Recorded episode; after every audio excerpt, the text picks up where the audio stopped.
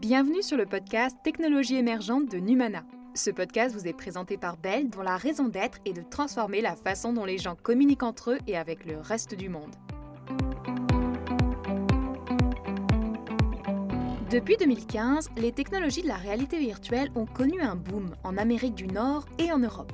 Les plateformes de social VR prolifèrent sur Internet. Elles permettent aux internautes de se rencontrer, d'échanger et de faire des activités ensemble, le tout virtuellement. Mais qu'est-ce que le métavers? Des expériences éducatives aux réseaux sociaux, les définitions sont diverses et variées. Et le métavers ne fait pas consensus dans la communauté. Ses opportunités et ses enjeux éthiques, légaux et sociaux soulèvent souvent des questions. Je vous propose donc nous aussi de nous y intéresser en compagnie de trois invités. D'abord, Florian Saug, directeur de projet chez Numana, qui coordonne le projet d'études sur le métavers. Ensuite, Marie-Hélène Parisot, professeure à l'Université Laval, pour parler de son approche philosophique du sujet. Et enfin, Harold Dumur, fondateur et CEO d'OVA, pour parler de sa plateforme VR éducative, Stellarix. Et pour débuter notre épisode sur le métavers, je suis aujourd'hui avec Florian Saug, directeur du projet d'études de Numana sur le métavers. Bonjour Florian. Bonjour. Donc vous avez une excellente connaissance du métavers et c'est d'ailleurs pour cela que vous êtes en charge du projet d'études de Numana. Est-ce que vous pourriez m'expliquer votre intérêt pour le métavers, d'où ça vient? Il y a plusieurs avenues à ça. Premièrement, je suis un gamer, j'ai travaillé dans l'industrie du jeu vidéo, notamment chez Eidos Montréal. Et puis, en tant que gamer, c'est sûr que dans mon imaginaire, il y a depuis longtemps cette notion de monde virtuel, des réalités alternatives, et ça joue énormément sur cette envie-là. Ça a été très excité, cet appétit pour le métavers, par ma rencontre avec Marc Petit en novembre 2021 où il est venu donner une conférence à Campus Party, qui est un événement qu'on organisait avec Numana, sur justement le sujet du métavers au moment où Facebook venait de changer de nom. C'était tout frais, il y avait beaucoup de buzz dans l'air. Ça a enclenché beaucoup de réflexions de ma part, et il y a des aspects très effrayants aussi au métavers. On va pas se le cacher. Donc c'est sûr que c'est un sujet qui m'intéresse énormément à un point scientifique quasiment, et donc ça justifie un peu la, la conversation d'aujourd'hui et l'étude dont on va parler. Merci beaucoup. Et au fur et à mesure de mes investigations sur le métavers, j'ai compris qu'il n'y avait pas de définition simple du métavers. J'aimerais quand même vous poser la question, c'est quoi le métavers pour vous? Non, non, définition simple, il n'y en a absolument pas. Je dirais qu'actuellement, c'est peut-être un abus de langage de parler du métavers au singulier. Et pendant un temps, il y avait un moment où on parlait des internets. Et je pense que les métavers, ça va être euh, quelque chose d'assez similaire. Puis les définitions, c'est important. On va voir la même chose avec le métavers et des définitions divergentes énormément. Actuellement, on a par exemple d'un côté la vision de Facebook qui est très orientée réalité virtuelle, mais il y a aussi d'autres manifestes et d'autres euh, gens qui ont une vision très réalité augmentée. C'est sûr que ça a un impact vraiment significatif sur la chose. Le développement accéléré des technologies de la réalité virtuelle pour le grand public est plutôt récent. Il date du tournant des années 2015, je dirais. À quelle étape en est le métavers aujourd'hui, en 2023 Est-ce qu'on est loin?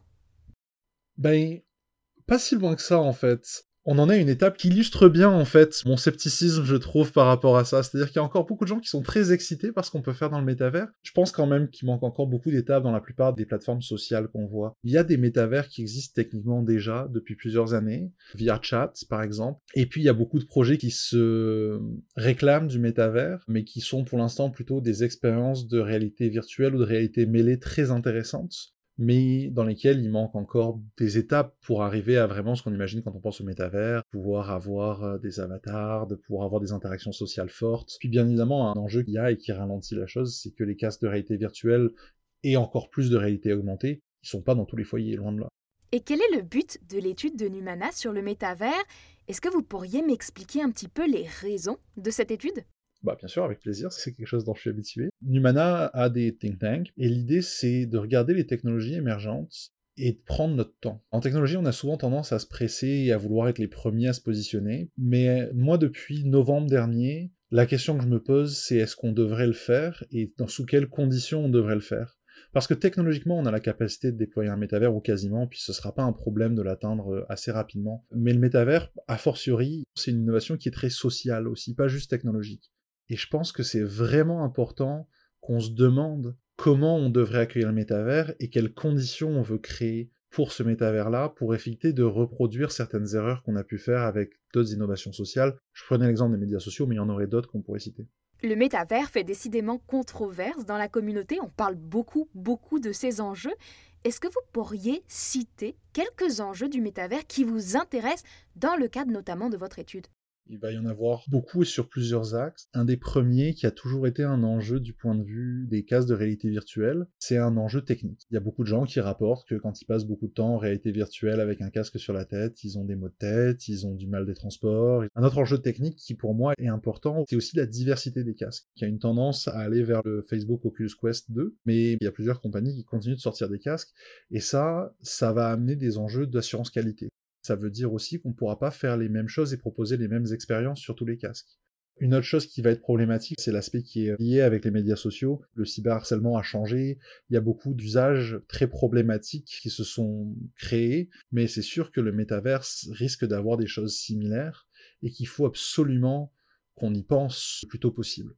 Troisième enjeu, pour moi, c'est un enjeu de données personnelles. Ça, c'est pas un enjeu qui est spécifique au métavers, mais c'est sûr que c'est une nouvelle plateforme virtuelle qui va nous proposer d'ajouter plus de données. Puis on a déjà des enjeux de sécurité des données personnelles avec les plateformes existantes. Si on en ajoute, c'est sûr qu'ils vont créer des nouveaux enjeux. Une des choses auxquelles on va s'intéresser est des questions de propriété intellectuelle comment ça se passe, comment est-ce qu'on va partager des gifs et des mimes sur le métavers. Le cadre légal n'est pas toujours très très clair. Et puis actuellement, il va y avoir aussi une question qui est très économique. On a beaucoup parlé du métavers il y a quelques mois pour cette euh, plateforme qui permettait d'acheter des terrains virtuels à côté de certaines grandes stars, puis de faire de la spéculation immobilière dans le monde virtuel. Bah, c'est sûr que toutes ces sphères spéculatives-là, elles vont exister, on n'y peut pas grand-chose, mais il faut se questionner, puis il faut les réguler, puis pour l'instant, elles sont pas assez régulées. Je sais que Numana a un rôle de recommandation auprès des gouvernements. Est-ce que vous pourriez me dire si cette étude que vous effectuez s'inscrit dans cette logique? Oui, ultimement, c'est un aspect qui est super important. Et en fait, le gouvernement du Québec nous soutient sur nos études pour qu'on leur donne des recommandations. Donc oui, un aspect qu'on veut inclure, c'est vraiment d'amener une stratégie pour le Québec. Et donc je voulais vraiment qu'on puisse avoir un aspect stratégique pour les différents paliers de gouvernement par rapport au métavers et qu'on puisse avoir autour de la table pour ça des chercheurs universitaires, des représentants d'entreprises, grandes entreprises, petites entreprises, et des représentants de la société civile à différents paliers. Et donc j'aimerais maintenant savoir où vous en êtes avec l'étude de Numana sur le métavers, quelles sont les actions que vous avez accomplies, puis quelles sont les prochaines actions à accomplir? Il y a pas mal de choses qui se sont passées. On a eu beaucoup de discussions avec différents acteurs qui sont intéressés par l'étude, certains plus que d'autres. Maintenant, on est en phase où, normalement, d'ici peu, on devrait avoir les approbations qui vont bien et créer un comité. Et puis, l'idée du comité, c'est d'avoir 12 personnes qui soient issues de toutes ces industries-là, et donc des industriels et des académiques, comme je disais, qui vont être un comité de pilotage. Puis l'objectif et le plan global, c'est avoir plusieurs portions sur les impacts sociaux, sur les impacts humains, sur les impacts industriels et les nouveaux modèles, puis sur les impacts gouvernementaux, en fait, du métavers. Et si vous êtes d'accord, j'aimerais maintenant qu'on s'intéresse au contenu de votre étude. Est-ce que vous pourriez me détailler les éléments constitutifs du rapport que vous allez rédiger? Dans ces grandes lignes, bien sûr. pour commencer, on a un plan qui est préliminaire euh, actuellement. Ça se peut qu'il change, ça va être l'étude du comité. C'est toujours un peu compliqué de parler des éléments constitutifs d'un rapport qui n'a pas encore été écrit et publié, mais les grandes idées, c'est d'avoir bien évidemment dans un premier temps un contexte. C'est quoi le métavers? Qu'est-ce qui se fait? C'est quoi les différentes définitions des métavers qui existent aujourd'hui? C'est quoi les industries qui vont constituer les métavers? C'est quoi les industries qui vont être impactées par les métavers? Puis après, parler d'impact. Comme je disais juste avant, les impacts sociaux, les impacts industriels, on va identifier là-dedans des nouveaux modèles et des nouvelles opportunités pour les entreprises, des impacts aussi sur la propriété intellectuelle, on en parlait. On va travailler avec un cabinet d'avocats, une firme légale pour ça. Puis ensuite, on va avoir des axes d'intervention, des recommandations de la part du comité sur quoi faire pour les entreprises et puis, comme on en parlait, pour les différents paliers de gouvernement au Canada, au Québec, et pour le déroulement de l'étude, comment cela va-t-il se passer? Vos dates butoirs idéales pour cette étude, c'est quoi? Là, au point où on en est, les dates butoirs, c'est que la fin de 2022, le comité devrait être créé. Puis, on va dire qu'on va prendre à peu près six mois pour écrire l'étude, la faire relire. Il va ensuite y avoir un ou deux mois pendant lesquels on va battre la campagne, on va faire du bruit avec cette étude-là. Ça devrait pas être trop difficile. Il y a suffisamment de personnes qui observent le métavers et qui sont curieux de voir ce qui s'en vient là-dedans pour s'y intéresser. Merci Florian.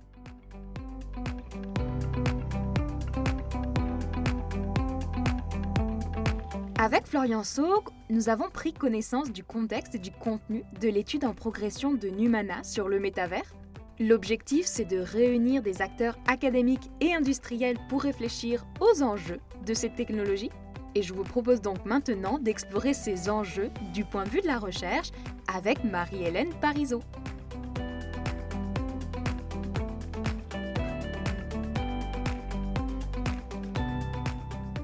Pour poursuivre notre investigation sur le métavers, j'ai donc le plaisir d'accueillir Marie-Hélène Parisot, professeure de philosophie à l'Université Laval. Bonjour Marie-Hélène. Bonjour. En tant que philosophe, vous vous intéressez particulièrement au champ de la philosophie de la technique. Est-ce que d'abord, vous pourriez m'expliquer ce que c'est que ce champ-là? Alors, la philosophie de la technique, c'est une réflexion philosophique, évidemment, sur les développements de la technique moderne et en particulier les impacts de ces technologies-là sur les sociétés, la façon dont on vit ensemble, la façon dont on produit et la façon dont on se représente le monde aussi.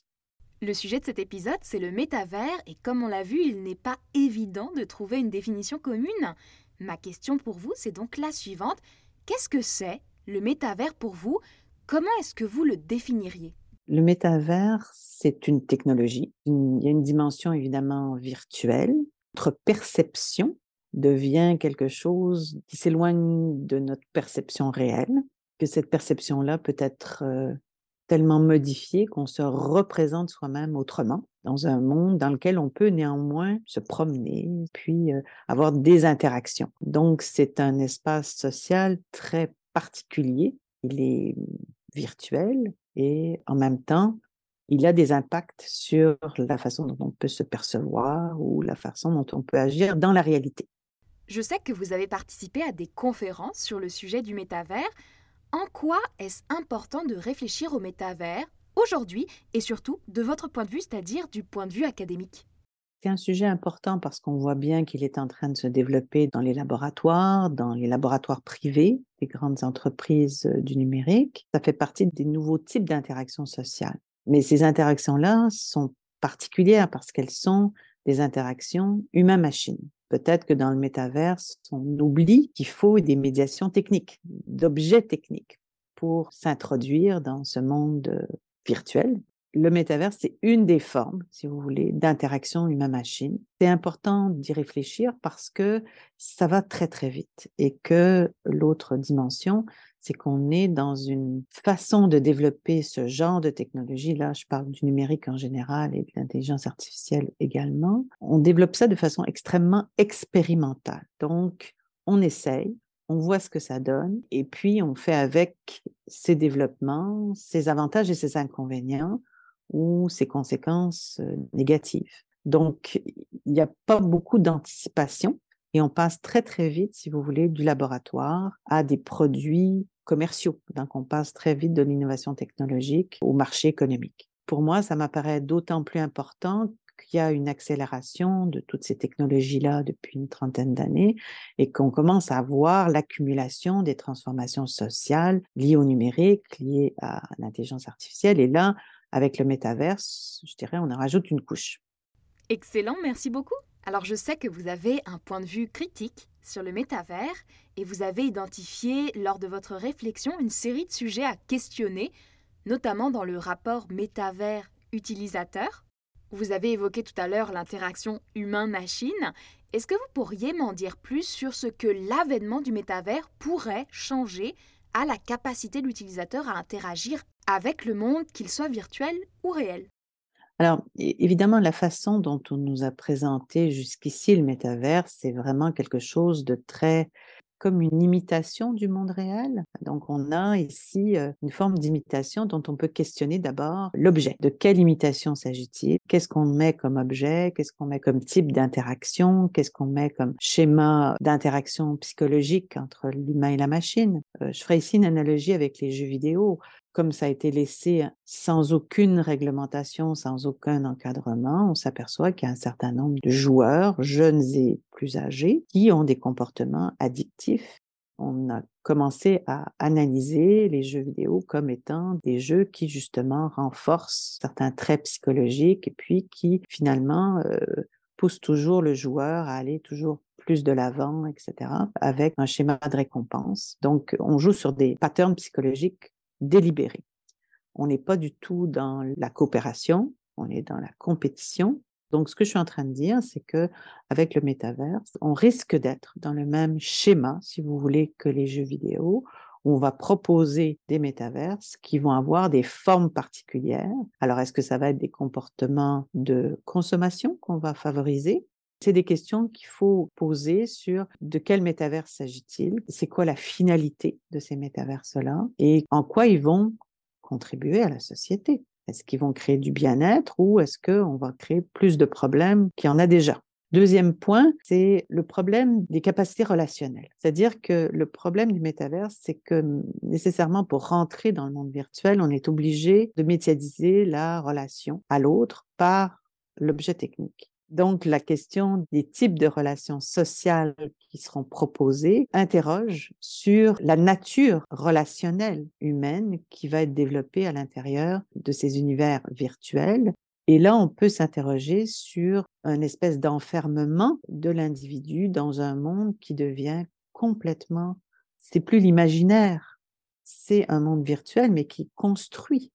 Donc, un des problèmes, moi, qui me questionne, c'est est-ce que ça va avoir un impact sur la capacité des personnes d'entrer en relation les unes avec les autres? Un deuxième sujet d'intérêt pour vous, c'est l'encadrement légal de ces plateformes qui ne sont pas encore légiférées car toutes nouvelles. Est-ce que vous pourriez me faire part de votre réflexion sur ce sujet-là? Le problème de la réglementation des lois, c'est que, on l'a bien vu avec le numérique, on réalise en quelque sorte les impacts socio-économiques collectifs une fois que les pratiques se développent c'est très difficile d'anticiper exactement la forme que ça va prendre, les usages qui vont s'y développer. Est-ce que ça va être un feu de paille ou est-ce qu'on va créer des véritables communautés qui vont, comme dans les jeux vidéo, se lier dans le métaverse? Donc, on voit qu'ici, un, c'est difficile d'anticiper. Deux, on a quand même l'expérience des autres formes du numérique.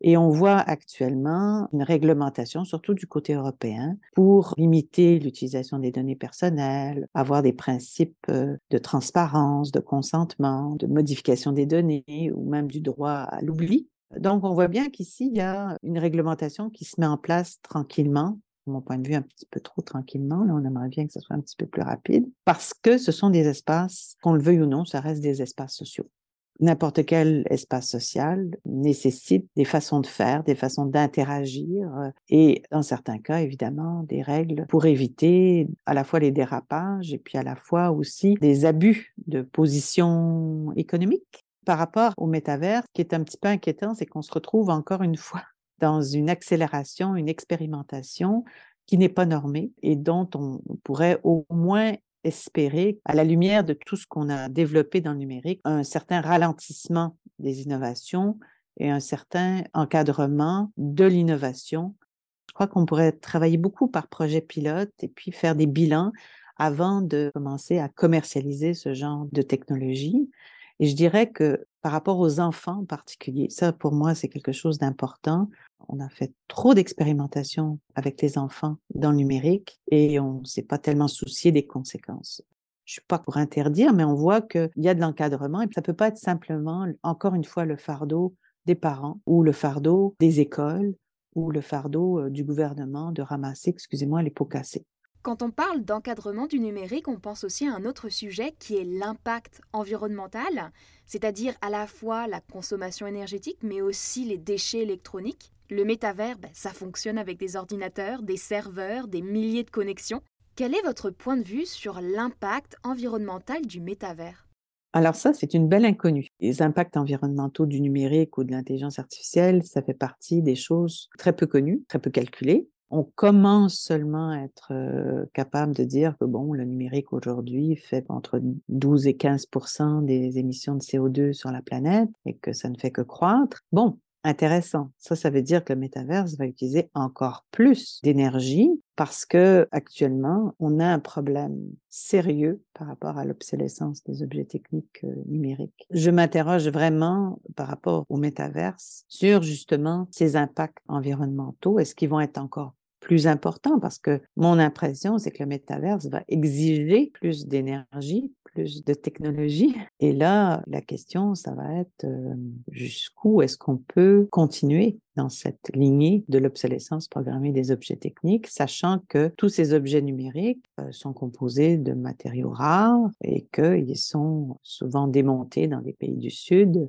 dans des conditions épouvantables où euh, il y a de la contamination et donc des maladies qui sont liées à cette contamination-là chez des enfants, chez des jeunes et chez des adultes qui manipulent ces métaux rares. Mais il y a aussi évidemment la question d'énergie. Est-ce que on veut absolument mettre des énergies de plus en plus importantes, c'est-à-dire donc, euh, je crois que ici, encore une fois, il va falloir s'interroger sur les coûts environnementaux de l'énergie utilisée par le numérique. C'est tout un système fait pour consommer je consomme et je jette.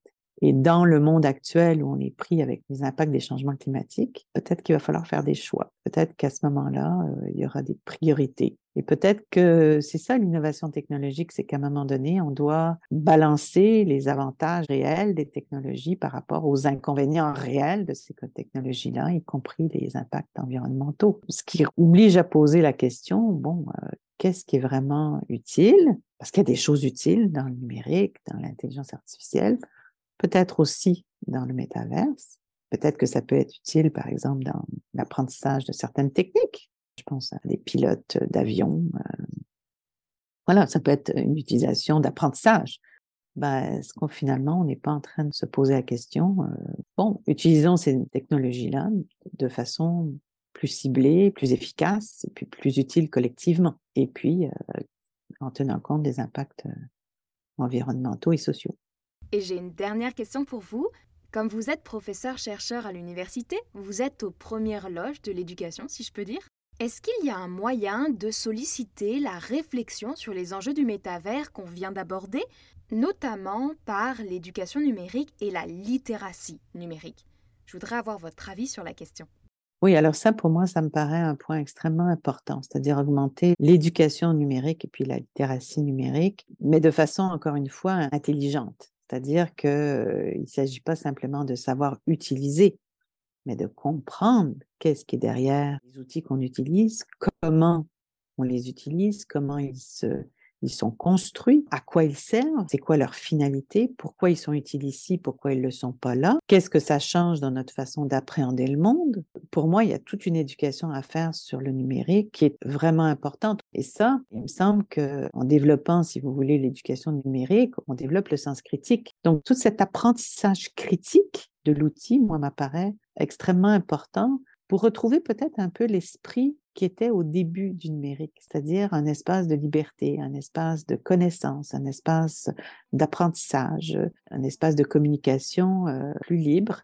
J'ai l'impression qu'on a un peu laissé tout ça de côté au profit d'un grand marché économique que l'on subit comme citoyen. On n'est pas du tout des consommateurs avertis là-dedans. Donc oui, l'éducation numérique, c'est très important, mais il est encore à faire. Merci.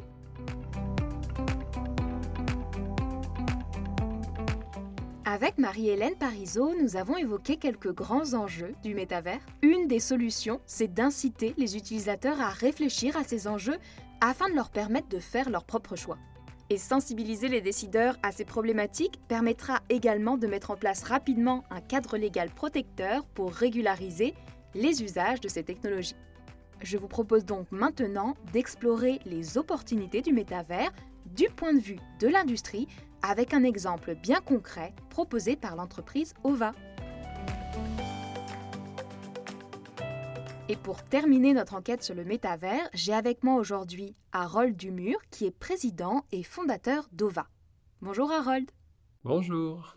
Pour commencer, est-ce que vous pourriez m'expliquer ce que fait OVA Qui êtes-vous et que faites-vous? Oui, avec plaisir. Donc, euh, OVA a commencé en février 2014. Ça va bientôt faire neuf ans qu'on existe. Et euh, tout a commencé parce qu'on nous avait demandé de faire un sous-marin en réalité virtuelle.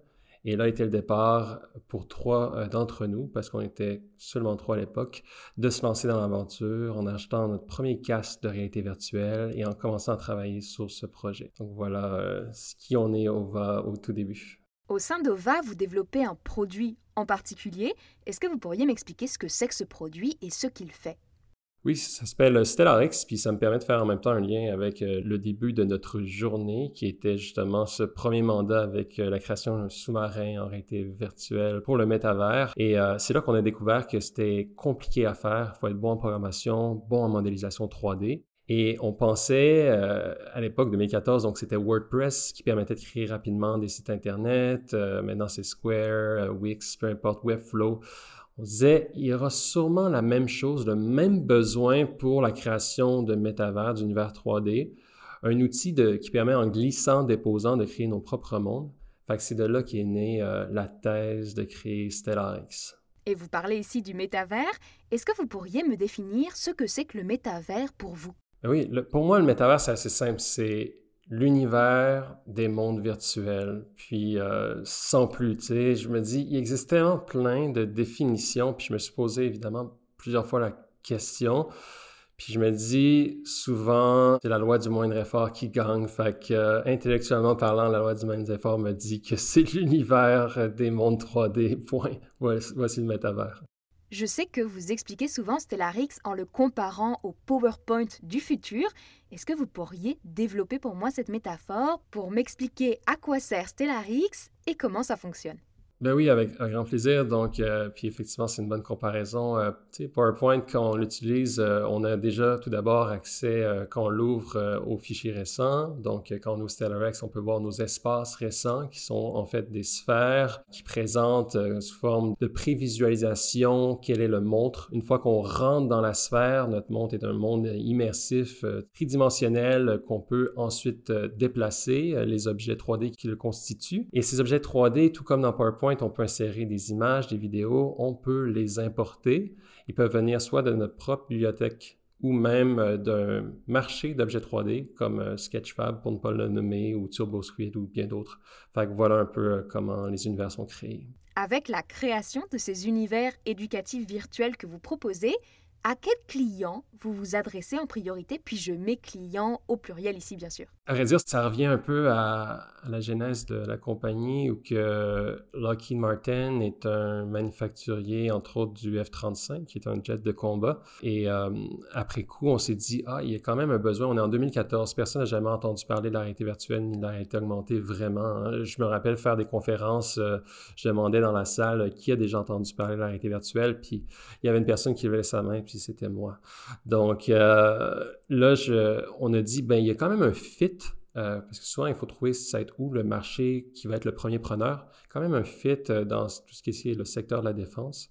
Et c'est de là que notre aventure a commencé, où on a eu de l'attraction.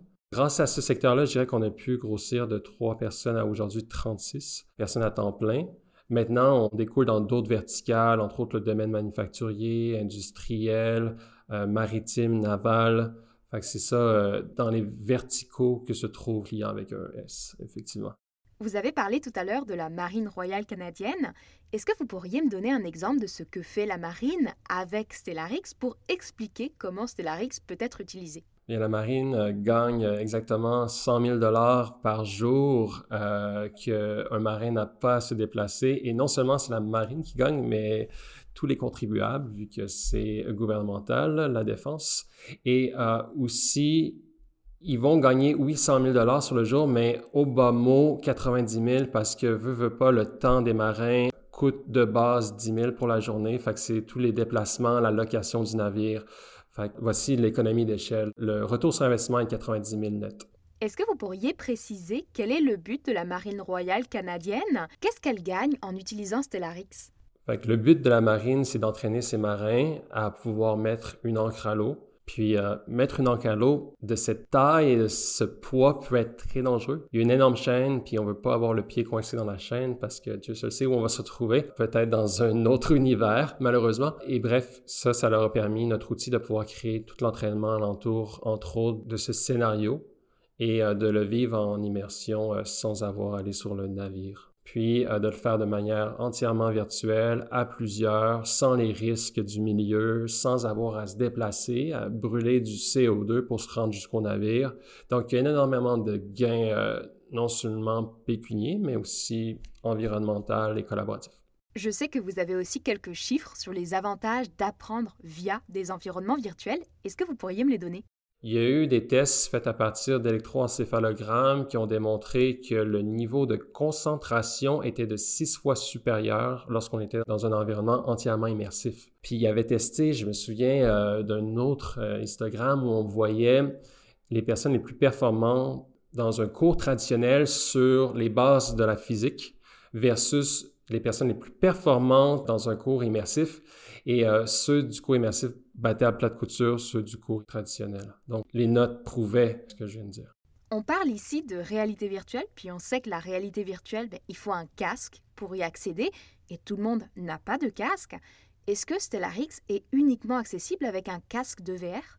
Non, puis ça s'explique entre autres par justement euh, le marché actuel. Le marché actuel, on parle de 3-4 millions de casques pour l'Oculus Quest 2 qui sont vendus à chaque quart donc, euh, une année divisée en quatre quarts. Puis, euh, étant donné que le marché est encore relativement petit côté réalité virtuelle, c'est pour ça qu'on a décidé que Stellax soit ce qu'on appelle cross-platform, donc qui puisse être utilisé autant sur un PC que dans un casque. Donc, quand on est sur le PC, c'est avec clavier souris. C'est sûr que l'immersion apporte un autre point de vue puis un champ de vision beaucoup plus grand, contrairement à être dans un écran de 18 à 30 pouces. Mais oui, on est disponible sur les deux médiums. Et proposer des environnements virtuels comme Stellarix, ça prend quoi comme équipe? Est-ce que vous pourriez présenter l'équipe d'OVA?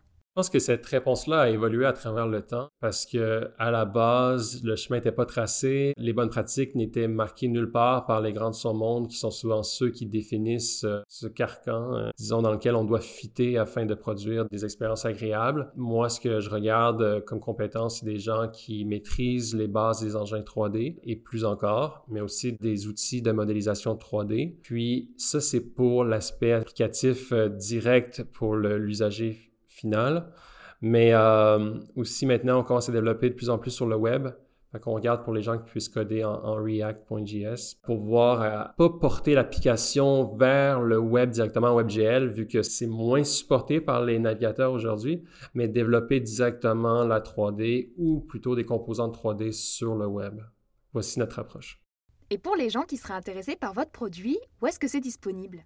Donc, Stellarex est disponible sur Steam aujourd'hui et cet été prochain, en juin 2023, ce sera disponible sur le marché de MetaQuest et de MetaQuest Pro. Donc, euh, les gens pourront le télécharger euh, directement à partir de ces deux plateformes. Et j'ai deux dernières questions, un peu plus surplombantes. La première, qu'est-ce qui nous reste à franchir comme étape pour arriver au métavers? Donc, pour que le métaverse euh, se développe et euh, performe et surtout se démocratise, ce qui est notre mission euh, chez OVA, il va falloir que la convergence technologique se fasse. Et quand je dis convergence, c'est que, entre autres, nos ordinateurs qu'on utilise au quotidien sont limités point de vue performance graphique. Donc, la 5G, la 6G euh, va permettre de faire un peu euh, le Netflix de la réalité virtuelle, des mondes 3D. Donc, on n'a plus besoin de télécharger ces applications-là et d'utiliser les ressources de l'ordinateur, mais tout simplement en bon français, de les streamer directement à nos yeux à 90 images par seconde afin d'avoir un rendu euh, stéréoscopique euh, parfait, une immersion euh, entièrement propulsée par ces technologies d'avant-garde, mais qui sont maintenant disponibles au commun des mortels. Et dans ce contexte-là, quelles sont les prochaines étapes pour OVA? Pour nous, c'est sûr que avec tout ce qu'on peut voir de ces temps-ci dans notre quotidien, avec euh, DALI 2, euh, Midjourney, qui sont en fait euh, de la création par l'intelligence artificielle, de concepts artistiques, mais aussi parfois de modèles 3D, parce qu'on peut faire aujourd'hui du texte to 3D qui permet de créer juste à travers un simple texte écrit l'image 3D qu'on avait en tête et de la générer encore et encore, ou par des techniques comme le Stable Diffusion qui permettent de donner un concept d'entrée et d'avoir un concept autogénéré de sortie. Nous, on pense qu'aujourd'hui, euh, ce qu'on crée est la création par l'utilisateur, donc qui se traduit par UGC, User Generated Content. Et le futur va être du AIGC, Artificial Generated Content. Et le Artificial Intelligence Generated Content va permettre la co-création d'environnements assisté par l'intelligence artificielle et remixé par l'utilisateur. Donc, dans ce cas-là, encore une fois, la loi du moins d'effort, l'utilisateur aura plus qu'à poser les prochaines étapes et non pas de créer depuis zéro le monde entier. Un grand merci Harold.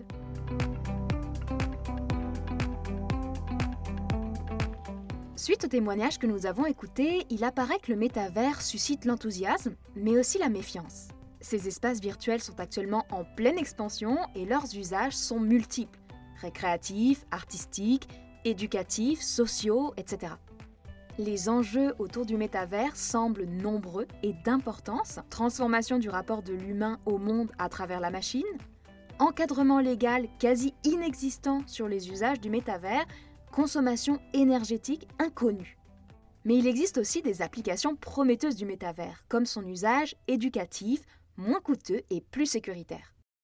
Pour mieux appréhender les opportunités et les enjeux du métavers, il est donc essentiel de se sensibiliser à ses impacts via l'éducation numérique et la littératie numérique. Et c'est justement ce à quoi souhaite réfléchir Numana via son étude. Merci à Florian Saug, à Marie-Hélène Parisot et à Harold Dumur pour leur témoignage. Et merci à vous de nous avoir écoutés. À très vite pour un prochain épisode du podcast Technologie émergente de Numana. Et si vous voulez en savoir plus, suivez-nous sur les réseaux sociaux de Numana ou visitez-nous sur numana.tech. À bientôt!